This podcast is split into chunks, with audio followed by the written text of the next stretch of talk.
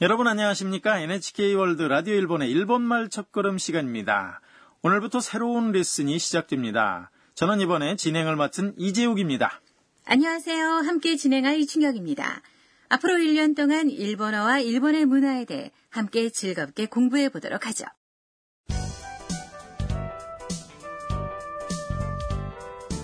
이번 강좌에 등장하는 대화의 주인공은 일본 만화를 아주 좋아하는 태국인 유학생 안나입니다. 안나는 방콕에 있는 대학에서 일본어 학과에 다녀서 간단한 일상회화는 할 수 있습니다. 그리고 본고장에서 일본어를 배우려고 도쿄의 대학에서 1년 동안 유학하게 됐습니다. 제1과에서는 안나가 대학에서 튜터인 사쿠라와 처음으로 만납니다. 튜터란 유학생의 공부와 일상생활을 도와주는 학생입니다. 사쿠라는 일본어 교사가 되는 공부를 하고 있습니다. 그럼 제1과의 대화를 들어볼까요? 중요 표현은 私はアンナです。 저는 안나입니다.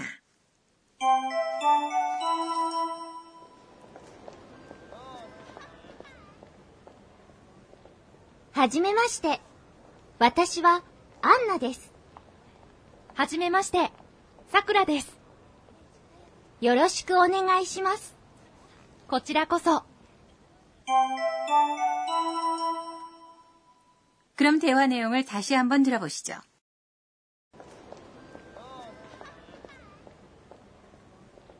はじめまして。私はアンナです。はじめまして。さくらです。よろしくお願いします。こちらこそ。 대화 내용을 설명해 드리죠. 먼저 안나가 이렇게 말했습니다. はじめまして。 처음 뵙겠습니다. 란 뜻이죠. 처음 만나는 사람에게 건네는 인사인데요. 상대방이 はじめまして。 라고 하면 같이 はじめまして。 라고 인사하면 됩니다. 私はアンナです。 저는 안나입니다. 네, 오늘의 중요 표현이죠.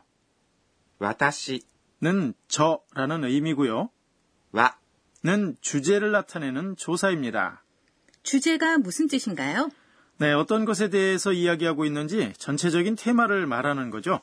주제는 주어일 때도 있고 또 주어가 아닐 때도 있습니다. 여기서는 와타시 저가 주제인 동시에 주어이기도 하죠.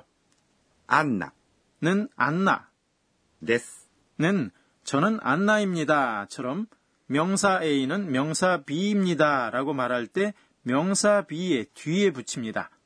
명사 B는 this와 함께 수로가 돼서요. A와 B this가 되는 거죠. 그럼 제가 자기소개를 하면 하지메 마시대 와타시와 이춘경 데스가 되는 거네요. 네, 그렇죠. 여러분들도 한번 이름을 넣어서 자기소개를 해보세요. 사쿠라는 이어서 이렇게 대답했습니다. 하지메 마시대 사쿠라 데스. 네, 어떠세요? 아시겠죠? 처음 뵙겠습니다. 사쿠라입니다. 라는 의미입니다. 잠깐만요. 사쿠라는 왜 와타시와를 붙여서 와타시와 사쿠라 데스, 저는 사쿠라입니다. 라고 말하지 않는 거죠? 네, 일본어에서는 주제나 주어가 문맥상 확실할 때는 생략하는 경우가 많습니다. 이 문장에서는 와타시와라고 말을 하지 않아도 이 말하는 사람이 사쿠라라는 것이 확실하기 때문에 생략을 하는 것이 자연스럽죠. 말할 필요가 없는데도 와타시와를 연발하면 자기 주장이 강한 것처럼 들립니다. 일본에서는 자기 주장이 강한 것은 별로 좋지 않은 느낌을 줍니다. 어, 그런가요? 그럼 저도 와타시와를 너무 많이 쓰지 않도록 조심해야겠네요. 네, 그렇습니다. 이어서 안나는 이렇게 말했습니다. 요로시고 오네가이시마스. 자기소개를 할 때 앞으로 좋은 관계를 가집시다라는 의미로 사용합니다. 그 밖에도 상대방에게 뭔가 부탁하거나 의뢰할 때 마지막에 붙이는 표현으로도 사용을 하죠. 네, 아주 편리한 표현이라서 일상생활에서 자주 사용하죠. 그럼 천천히 발음할 테니까 연습해 볼까요? 요로시크 오네가이 시마스. 다시 한번 들어보시죠.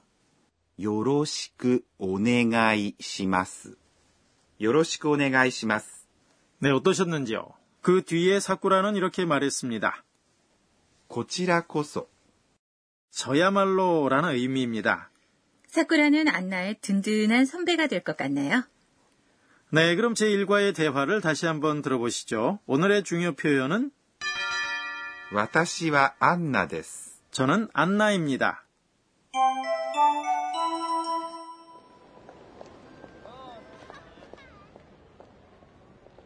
はじめまして。私はアンナです。はじめまして。さくらです。よろしくお願いします。こちらこそ。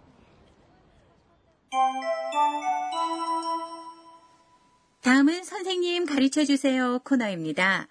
강좌의 감수자인 도쿠나가 아까네 선생님이 학습 포인트를 가르쳐 주십니다. 도쿠나가 선생님은 20년 이상 일본어를 가르치고 있습니다. 오늘은 일본어 문자에 대해서 가르쳐 주십니다. 선생님이 이렇게 설명하시네요. 일본어에는 문자가 세 종류 있는데 각각의 역할이 있습니다. 저는 안나입니다. 와타시와 안나데스 라고 일본어로 쓸 때 명사인 저, 와타시 얘는 한자를 사용하고 와, 나, 데스의 문법적인 기능을 나타내는 부분에는 히라가나를 사용합니다. 동사나 형용사는 한자와 히라가나로 표기합니다. 그리고 안나처럼 외국어는 가타카나로 표기를 합니다. 히라가나와 가타카나는 한음절을 한 글자로 표기합니다. 일본어의 모음은 아, 이, 으, 에, 오,의 다섯 가지이고 자음은 아홉 가지입니다. 일본어는 모음만 사용하거나 또는 자음과 모음을 조합해서 한음절이 됩니다. 그 밖에 음, 있습니다.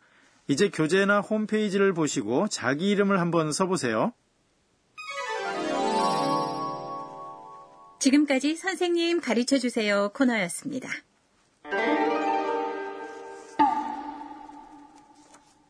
다음은 의성어 의태어 코너입니다. 이춘경 씨 의성어 의태어 아시죠? 그럼요.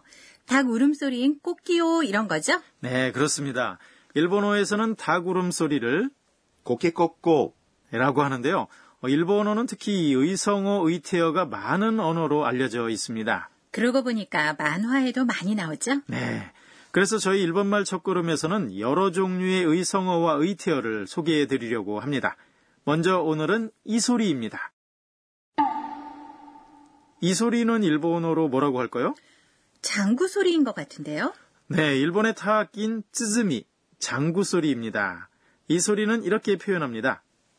뽐, 그렇군요. 뽐은 여러 가지로 사용이 됩니다. 예를 들면 제가 이춘경 씨의 어깨를 가볍게 치는 소리도 뽕이라고 하고요. 또 팝콘이 터지는 소리도 뽕입니다. 아주 재밌네요. 잘 외워두었다가 사용하면 좋을 것 같네요. 의성어 의태어 오늘은 뽐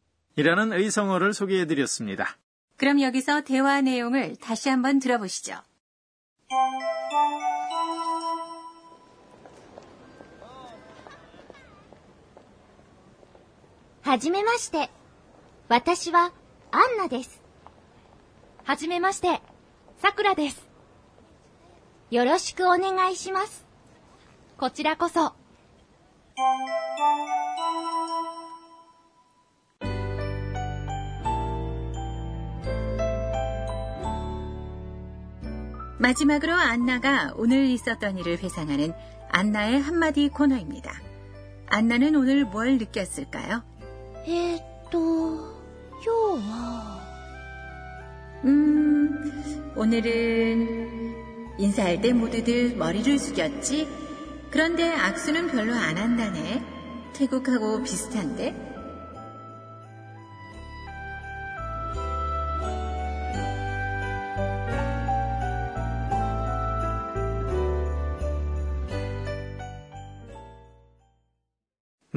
네, 오늘부터 새로 시작된 시리즈 일본말 첫걸음 어떠셨는지요? 오늘의 중요 표현은 私はアンナです。 저는 안나입니다 였습니다. 그럼 다음 시간에도 많이 기대해 주세요.